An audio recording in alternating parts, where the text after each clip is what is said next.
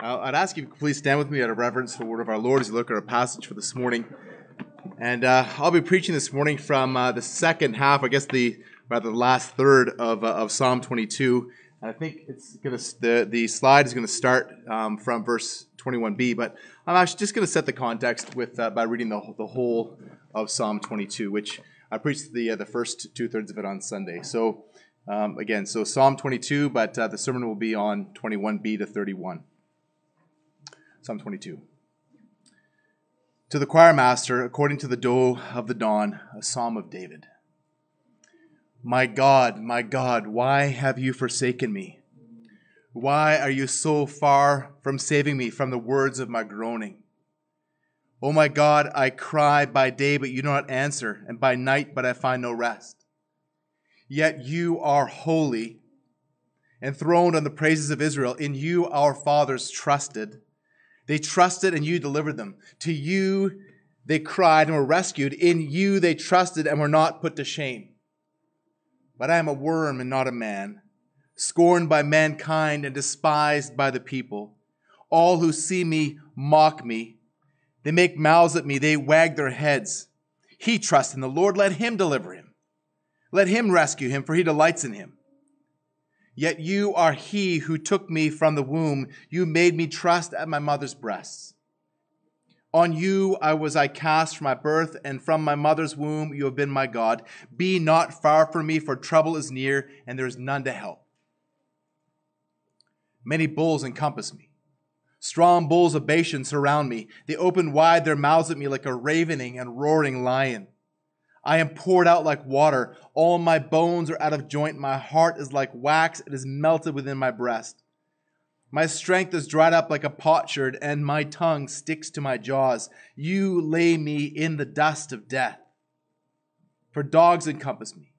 A company of evildoers encircles me. They have pierced my hands and feet. I can count all my bones. They stare and gloat over me. They divide my garments among them, and for my clothing they cast lots. But you, O Lord, do not be far off. O you, my help, come quickly to my aid.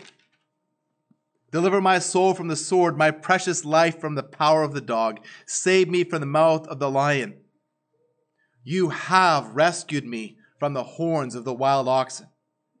I will tell of your name to my brothers. In the midst of the congregation, I will praise you.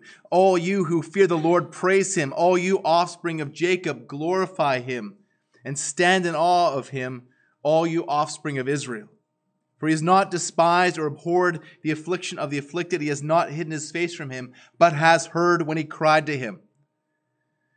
From you comes my praise in the great congregation. My vows I will perform before those who fear him. The afflicted shall eat and be satisfied. Those who seek him shall praise the Lord. May your hearts live forever. All the ends of the earth shall remember and turn to the Lord. All the families of the nations shall worship before you. For kingship belongs to the Lord, and he rules over the nations. All the prosperous of the earth shall eat and worship. Before him shall bow all who go down to the dust.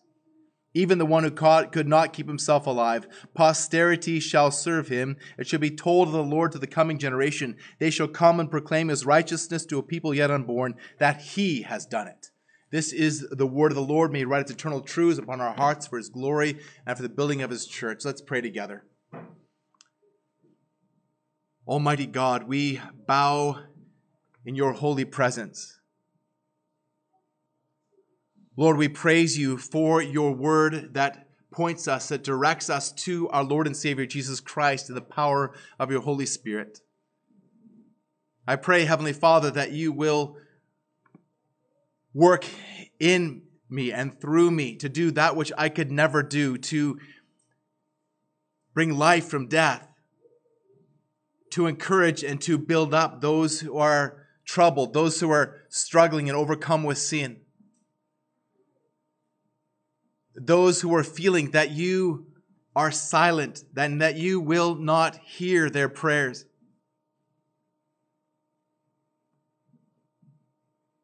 Lord, work through my weak words in the power of your Holy Spirit. Grant encouragement, grant faith, grant hope, grant peace through the word of the gospel of Jesus Christ, which was proclaimed here by King David a thousand years before the crucifixion of Christ. For we pray this all in the matchless name of Christ, the only Savior. Amen. Amen. Please be seated.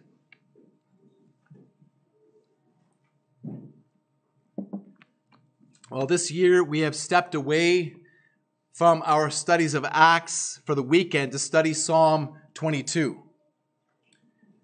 Last year, this time, we were finishing the gospel according to Luke. And in God's providence, I didn't plan it this way, but, but as I was working through Luke, verse by verse, chapter by chapter, we arrived on Good Friday at the crucifixion. And on and on, on Resurrection Sunday, we're looking at the resurrection for the beginning of Luke 24. Well, three days after the resurrection, also in Luke 24, two of the disciples of Jesus are on the road to Emmaus discussing what has just taken place. They're discussing his crucifixion and trying to make sense of it. When suddenly, the Lord Jesus Christ himself appeared to them on the road. And as they walked along the road together, not yet recognizing who he was, Jesus challenged them for their unbelief, saying to them, O foolish ones and slow of heart to believe all that the prophets have spoken. Was it not necessary that the Christ should suffer these things and then enter into his glory? And then in verse 27, Luke tells us that beginning with Moses and all the prophets, Jesus interpreted to them in all the scriptures the things concerning himself. There are many events and many things that transpired in the scriptures that I would love to have been there to witness for myself. But one of them, one of the, let's say the top 10 is this sermon.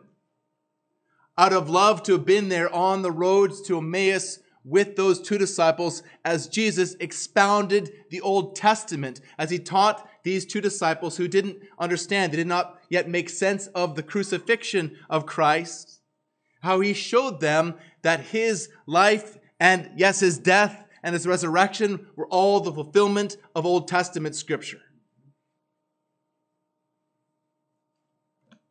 Again, all the scriptures ultimately point to Jesus Christ, but Psalm 22, which was written again by King David a thousand years earlier, must have been one of those scriptures that Jesus said pointed to him. In Psalm 22, King David was writing about his own experience, but he, he was also writing things prophetically and, and in he was a, a small fulfillment, but the full and final fulfillment of the things that he was speaking about in Psalm 22 find their full and ultimate fulfillment in Jesus Christ. As we saw on Friday in verses 1 to 21a, David's suffering and David's prayer for deliverance pointed to the suffering of Christ on the cross and his prayer for deliverance. And as such, this passage encourages us to pray for deliverance in our own suffering. We saw again and again how, how David looked from his present circumstances to God, from his circumstances to God, from his circumstances back to God. And the things that, that David wrote about, he did not understand these things, he did not understand the cross of Christ as well as we do, living now God's providence and his grace after the events that took place at Calvary. But Psalm 22 does not just point to the crucifixion of Christ. The second part of Psalm 22, verses 21b to 31, also points to Christ, but it points to his resurrection, his triumph, and to the resultant praise for the victory that he has accomplished for his people. Dutch commentator William, William VanGemeren explains that the psalm opens with an individual cry for help and closes with a portrayal of all the families of the nations worshiping the Lord. He continues, it begins by affirming God's rule and justice and mighty act of deliverance for Israel and closes with a glorious anticipation of God's rule and glorious care of the nations. He says it commences with what God had done in the past generation and ends with the expectation that future generations will serve him because they too will know the story of redemption history and will join in the proclamation of good news that Yahweh act, has acted graciously on behalf of his people. So David's deliverance in verses 21b to 31 points to Christ's deliverance and to our deliverance through Jesus Christ. In the first two thirds of the psalm, David models for us how to respond to suffering with prayer for deliverance. And in this latter part, he models how to respond to deliverance with praise. But again, we can do this with far greater insight, with far greater awareness of all of this means than what even what David had as he wrote this. We have a knowledge of God's holiness and God's faithfulness towards his people through Jesus Christ, who David only knew in, in shadows and types, but who we know by name and by reality. He is the one that this psalm is ultimately about.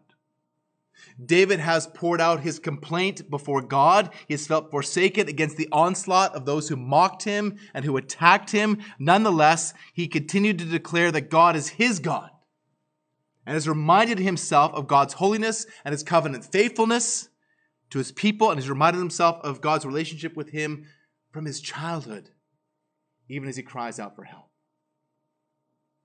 David has likened his attackers to bulls and lions and dogs, and in terms that clearly point to the cross a thousand years before the crucifixion. He speaks about the piercing of the hands and feet, the casting of lots for his clothing. These things were fulfilled explicitly on Calvary.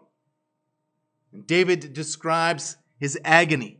In verses 20 and 21, he cries out again for the Lord to deliver him using the same animal metaphors that he used in verses 12 and 13 and 16. Deliver my soul from the sword, my precious life from the power of the dog. Save me from the mouth of the lion. Then look at the second half of verse 21. This is the glorious turning point of this psalm. This is the glorious turning point of all of history. You have rescued me. You have rescued me from the horns of the wild oxen. He is shifted now to the perfect tense, to the past tense. Something that has now been accomplished. You have rescued me. The Lord did come quickly to his aid. David has been delivered. However, this is not just David. This moment points to the greatest turning point in all of eternity, the resurrection of Jesus Christ from the dead. And in Christ, this points to our deliverance as well. God delivered him. God heard his prayers. The writer of Hebrews describes this for us in Hebrews 5 7. In the days of his flesh, Jesus offered up prayers and supplications with loud cries and tears to him who was able to save him from death, and he was heard because of his reverence. Now, I said on Friday that the Father did not answer his son's prayers so that he could answer your prayers. He said, did not answer the son's prayers immediately, but he did answer. He did answer his son's prayers. And because of that answer, we can be confident that he too will answer our prayers.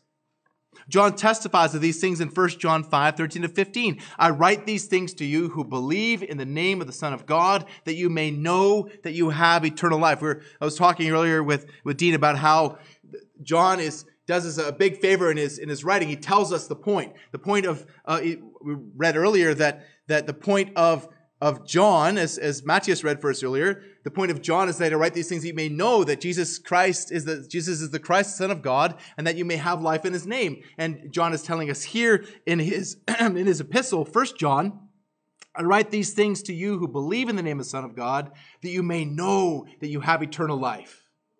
He writes these things so that we can have confidence before Almighty God in prayer that you may know that you have eternal life. And this is the confidence that we have toward him, that if we ask anything according to his will, he hears us. And we know that he hears us, and whatever we ask, we know that we have the requests that we have asked of him. John says similarly in quoting Jesus in John 16, 20, 23, Truly, truly, I say to you, whatever you ask of the Father in my name, he will give it to you. So when we pray in Jesus' name, it's not that we, we tack on the words in Jesus' name at the end of the prayer as though, as though that forces God to somehow answer our prayers that he wouldn't otherwise answer. Praying in Jesus' name is praying in Jesus. It is those who are Christians, who are trusting in Christ, who are praying not on their, in their own name, but in the name of Jesus Christ, who died for their sins and was raised for their justification. So the confidence that we can have, the really the only confidence that we can have that God hears us is because of Christ. So again, coming back to David's perspective that, that he has been heard by God and now he responds by making sure that others are going to hear God's name. He is declaring that people will come together to celebrate, again, pointing ultimately to the victory of Christ over sin, their victory of Christ in Christ over sin. And, and we'll see that there's three groups of people that are praising God here. There's praise in the congregation, verses 22 to 26. There's praise among the nations in verses 27 to 29, and there's praise among future generations in verses 30 and 31. And, and so this pattern loosely follows what we've seen in Acts, as Jesus proclaimed in, in Acts 1 8, that you will be my, my witnesses in Jerusalem and Judea and Samaria and to the uttermost parts of the earth. Well, the outline of Acts follows this pattern. The gospel went first to the Jews in Jerusalem and then more broadly to Judea and then next door to the half Jews in Samaria and then to the uttermost parts of the earth. And that's where with, with, we just finished Acts 14 and this is really getting into the, the, the, the uttermost part of the earth part of, of the mission. So we're going to consider these three groups of people. I'm going to spend most of, of my time on this first one in verses 22 to 26, that there is praise in the congregation. David begins here by saying that he will tell of his, of God's name to his brothers. The context is clear that he's speaking of Jews, the offspring of Jacob, the offspring of Israel. David says that, that he will declare God's name in the congregation and that he will praise God. And then he commands all of those who fear God to praise God. All who have a holy, all who have a holy reverence to Him, to do three things: to praise Him, to glorify Him, and to stand in awe of Him. The cries of, of pain have given way to shouts of praise. Psalm 26, 5 and 6. Again, this is fulfilled in Christ, but it's, it's being fulfilled for and through Christ for all of his people. Psalm 126, 5 and 6. Those who sow in tears shall reap in shouts of joy. He who goes out weeping, bearing seed for sowing, shall come home with shouts of joy, bringing his sheaves with him. Many of us have, have shed tears over deep griefs. I've cried with you. Through many of the, the challenge and, and circumstances of life. And we've seen a really a first fruits of that as, as the Lord has, has delivered in many respects, has delivered, and you've seen, you've seen God's purpose of sanctification through those trials, that He's worked to make you more like Jesus through those trials. As, as a pastor, I, I get the, superlative privilege of being, of, of getting a front row seat to walk with you through these things and to see what God is doing in your lives in trials. But again, these things are the first fruits.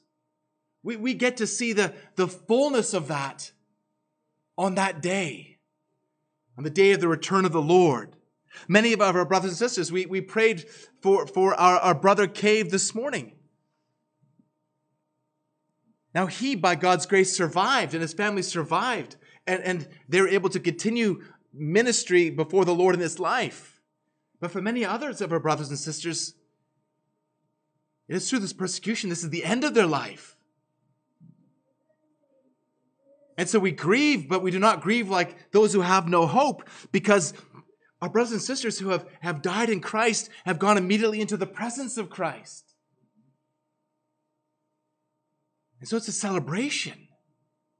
Not, not in the means by which they left this life, but a celebration of their eternal life with Christ, which is our hope as well.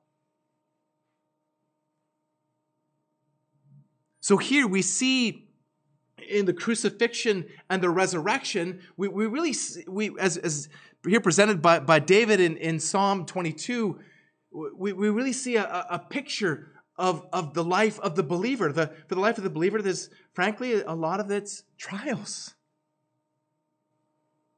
But there's a joy that comes through the trials as we take our eyes off of our present circumstances, our temporal circumstances, and focus on our eternal circumstances.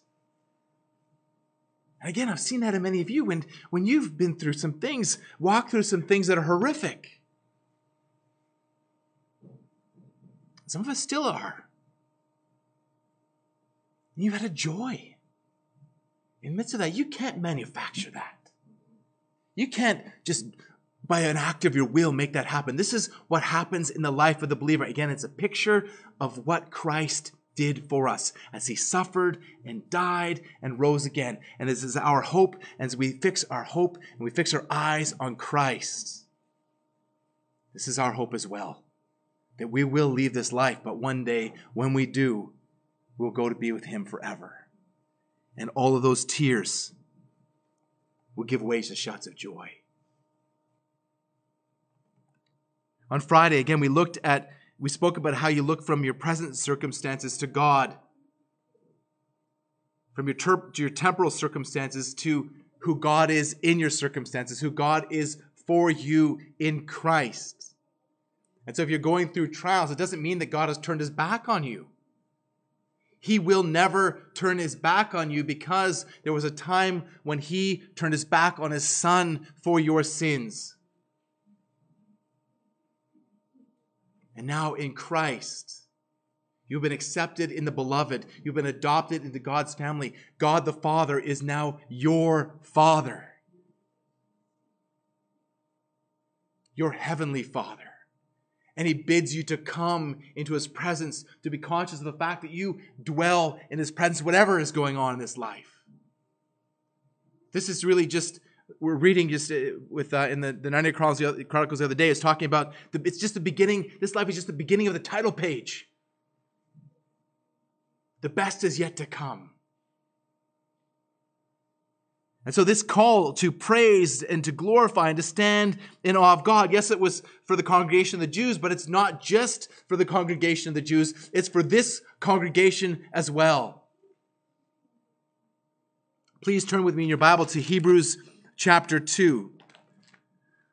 Hebrews chapter 2, 11 and 12. And in Hebrews, really, the, the point of Hebrews is that Jesus is greater.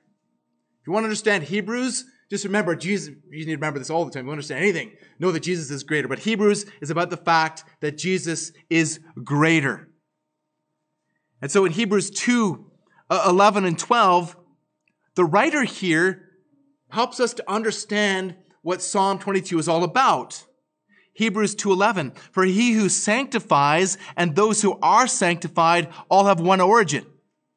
That is why he, Christ, is not ashamed to call them brothers, saying, I will tell your, of your name to my brothers in the midst of the congregation. I will sing your praise. He's here quoting Psalm 22. He's telling us what Psalm 22 is all about.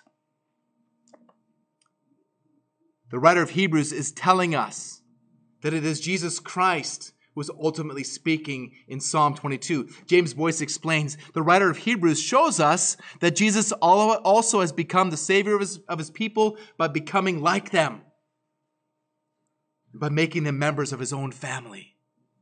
Just stop and think about that for a second. We who lived our lives as enemies of God, as rebels against God, have been welcomed into God's family through the death of Jesus Christ. This is the good news. There, there's no greater news than this. Jesus Christ is not ashamed to call us brothers and sisters and so we are called to praise God, to glorify God, and to stand in awe of God. In light of the good news of the gospel, how could you do anything else? Again, there's infinite reasons why we should praise and glory and stand in awe of God. But why is David doing that specifically here? Verse 24. Because he has not despised or abhorred the affliction of the afflicted, because he has not hidden his face from him, but has heard when he cried to him. David here has been rescued from a severe trial. Eh, we don't know specifically what that trial was, but it could have been many. He had a life full of trials. He felt forsaken by God, but God has heard his prayer. Again, as we've seen all along, this points ultimately to Christ. God has not hidden his face from his Son. He has heard when he cried to him. Brothers, sisters, all of you who are trusting in Christ for your salvation, God will never hide his face from you. He hears when you cry out to him. When God does not seem to be listening, as David experienced in verse 1, as Jesus experienced. When God does not seem to be listening, take heart. Take heart.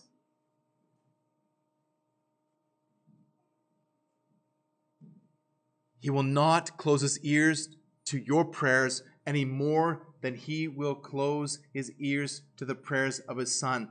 Because there was a time when he did, because there's no other way that you could be saved unless the Father poured out his wrath on his son in your place. Unless the sinless Son of God became the sin bearer for your sins and mine,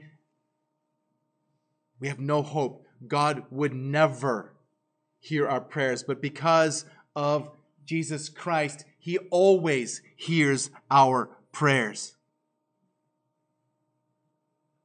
He hears all who trust in His Son because He always hears His Son.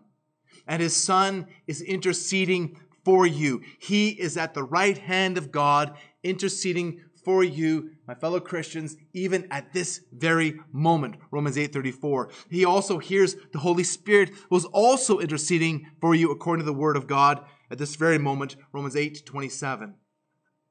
And so may the Lord make this a motivation to faithfulness in prayer, to praise because of God's faithfulness in prayer for us. Let us praise God together. Let us glorify Him together. Let us stand in awe of Him together. This is not just a command. This is the greatest privilege that you and I can ever know. It's what we're going to be getting to do for all eternity. And we get a foretaste of that even now. Verse 25, David says that his praise to God comes in the great congregation. Now, notice there's a how here. How does this happen? From you comes my praise in the great congregation. You know, anybody can sing the, the words to a hymn, but true praise to God comes from God. True praise is empowered by God as He works in our hearts through the power of the Holy Spirit. You know, do you ever come on a, on a Sunday morning just feeling kind of, ah, here we are again. Feeling beat down by, by whatever's happened the past week. Maybe beat down by your own sin in the past week. Maybe you're feeling that, that you're anxious about what might happen next week. We have this opportunity to come together on the Lord's day. Now, you could do this every day, but there's something special when the church gathers together on the Lord's day to worship God together. And we all have different musical abilities. That's kind of irrelevant because true worship comes from the heart. I do look forward to the day when I get a glorified body and a glorified voice. But until now, we get the opportunity to worship God from the heart because of his work in our heart.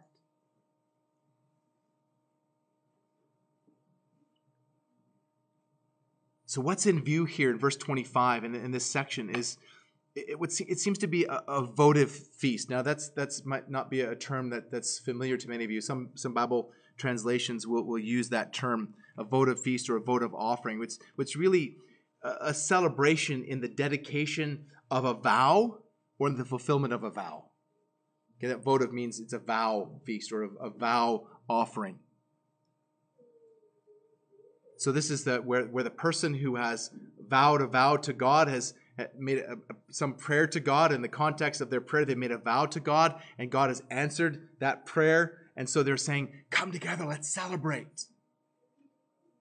God's answer to prayer. And verse 26 here shows that the, the needy shall also eat and be satisfied. But this idea of, of the needy eating and satisfied, is, as wonderful as that would be for, for a, a person in poverty, this doesn't just point to a, a single meal. This points to the fact that their suffering will end. That there's an end date, end date to the struggles of this life in hope that their hearts will live forever.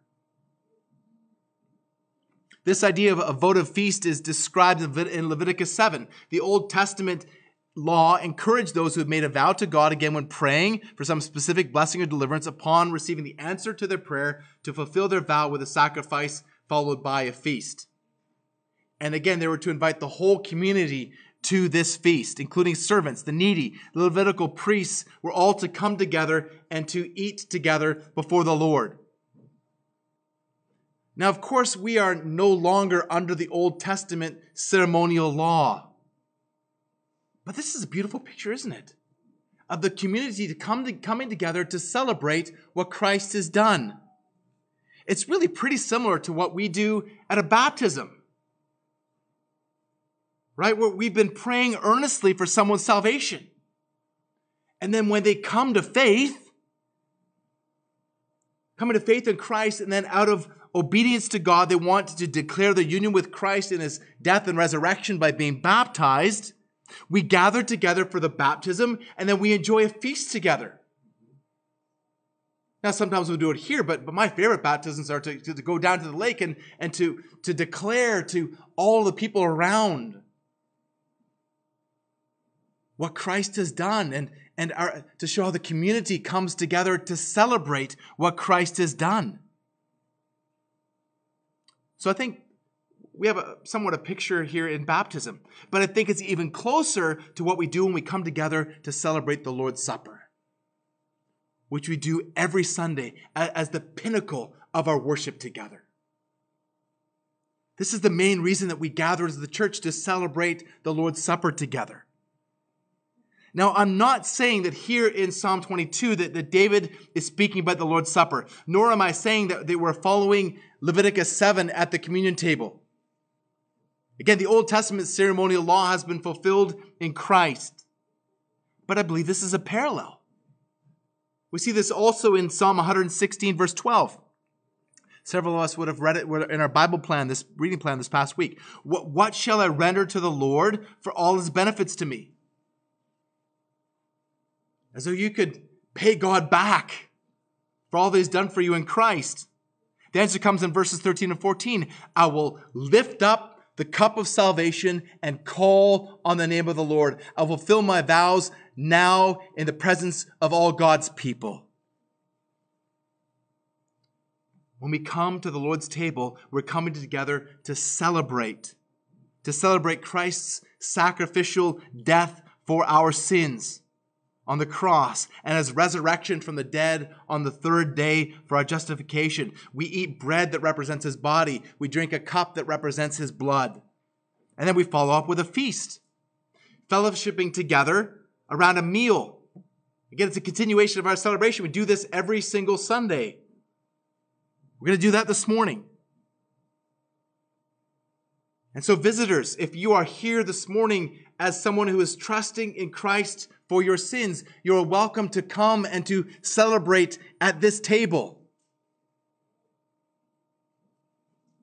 We welcome you as our brothers and sisters in Christ.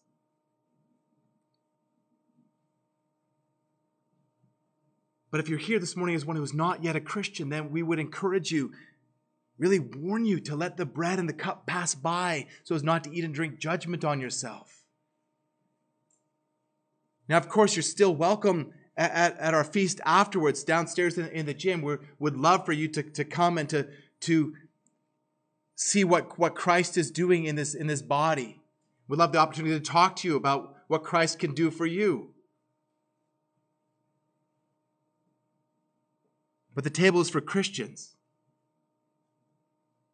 And so please consider that. But again, we want to invite everybody to come to the feast afterwards.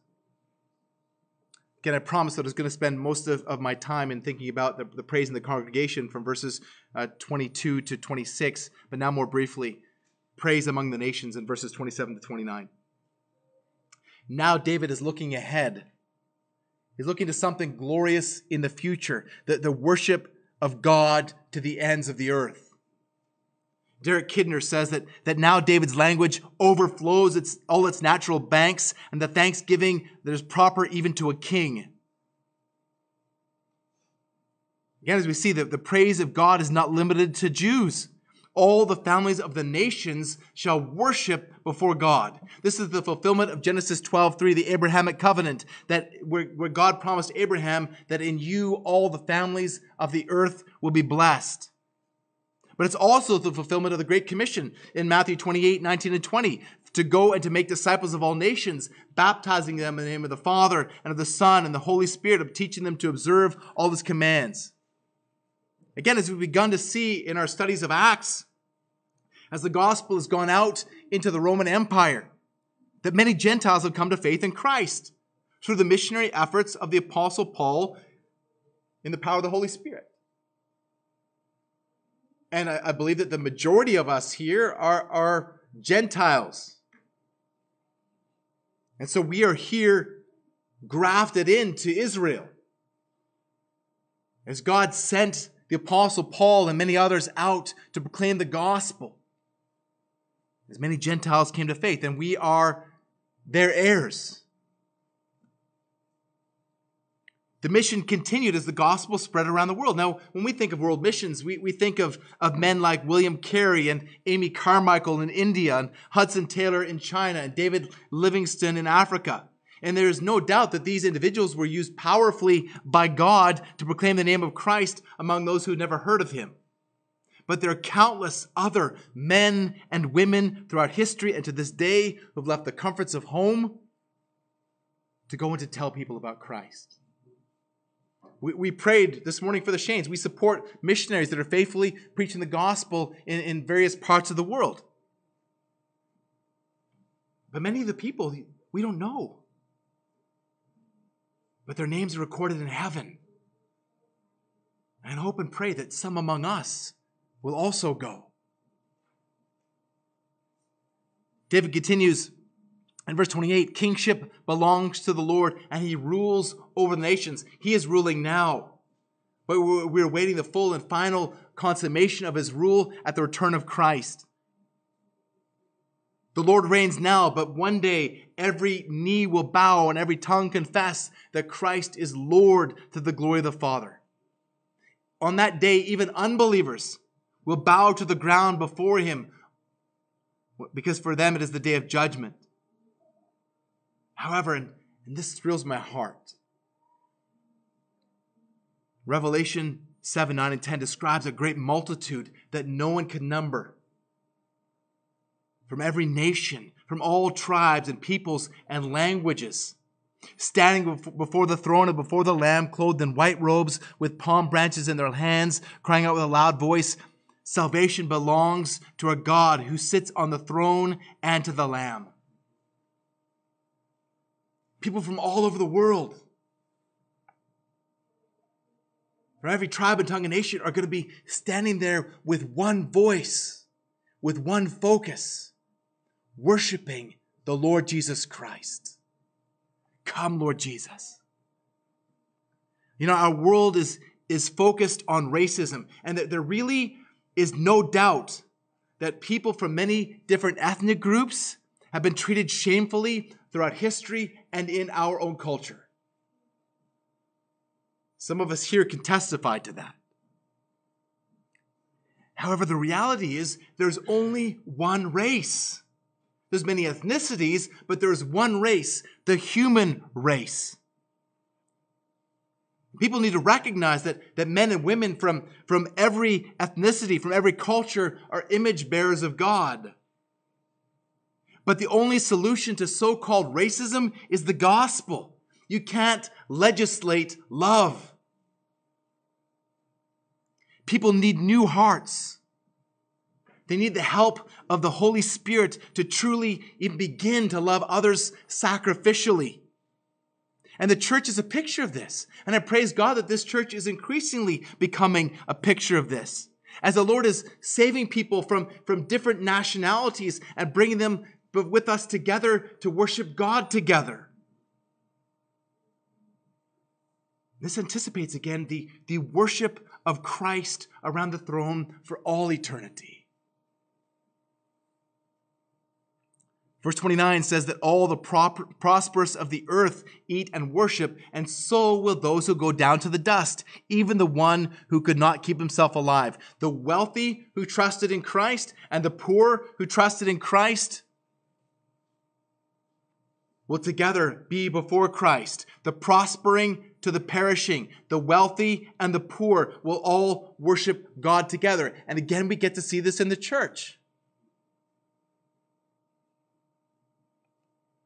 You know, we have no idea what's in anybody else's bank account in this church. Praise God for that. It makes absolutely no difference how much money is in your bank account. We all worship God together through the power of the Holy Spirit. And finally, verses 30 and 31 praise in future generations if people in the, in the future, as, as David is saying, are going to worship God because of the gospel, then saying the future generations are going to praise him too. Said verses 30 and 31 Posterity shall serve him. It should be told of the Lord to the coming generation that they shall come and proclaim his righteousness to a people yet unborn, that he has done it. The next generation, the children who stood up and sang. This morning, they're hearing the gospel in your family, in the church. And we pray earnestly that, that each one of them will come to saving faith in Christ. And that if the Lord tarries, that they will then tell the gospel to another generation. That's what David is speaking here when he speaks of, of God's righteousness being declared. God's righteousness here speaks ultimately of his righteousness in the gospel. Paul speaks about this in, in Romans 1 16 and 17. The righteousness of God in the gospel. For I'm not ashamed of the gospel, for it is the power of God for salvation to everyone who believes, to the Jew first and also to the Greek. For in it, in the gospel, the righteousness of God is revealed from faith for faith, as it is written, the righteous shall live by faith. The righteousness of God in the gospel is a, is a treasure that all who trust in Christ have. It is a, a, treasure that we are eager to share with our children. It's a treasure that we're eager to share with anybody who will listen. This is something that David didn't see the fulfillment of yet. Generations yet unborn in David's time would hear the proclamation of the gospel and will come to faith in Christ. So again, we will declare his glories to the children in our midst and the, those children who are yet to be born. One generation shall commend your works to another and shall declare your mighty acts. Psalm 145, verse 4. Brothers and sisters, this is our privilege to proclaim the gospel and to praise Christ's name. Missions begins at home. Brothers and sisters, that's us. That's us. As we proclaim the gospel, and live out the gospel before the, the children in this church. And Lord willing, before our grandchildren.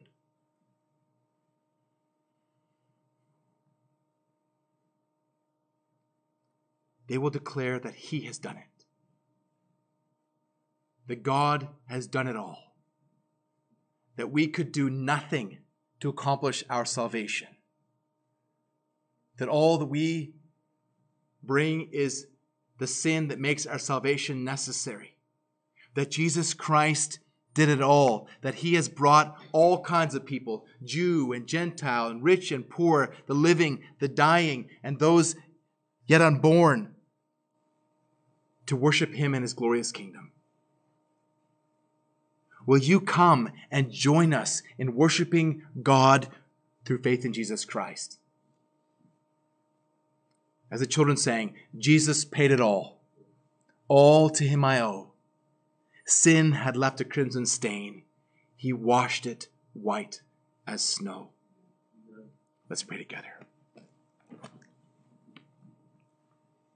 Our Lord and Savior Jesus Christ, we praise you for your life, for your death, for your resurrection, for your ascension. And we praise you in advance for your return. Lord, help us through the power of your Holy Spirit to live our lives in light of the gospel, to understand our lives in light of the gospel, to understand the lives of those around us through the gospel.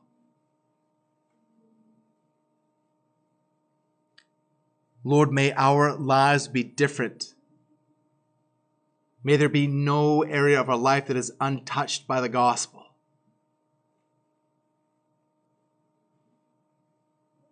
So that we can live out the gospel before those around us, and so that we can eagerly give answer when they ask to the hope that lies within us. For that hope, Lord Jesus, is you. We ask all this in your holy name. Amen.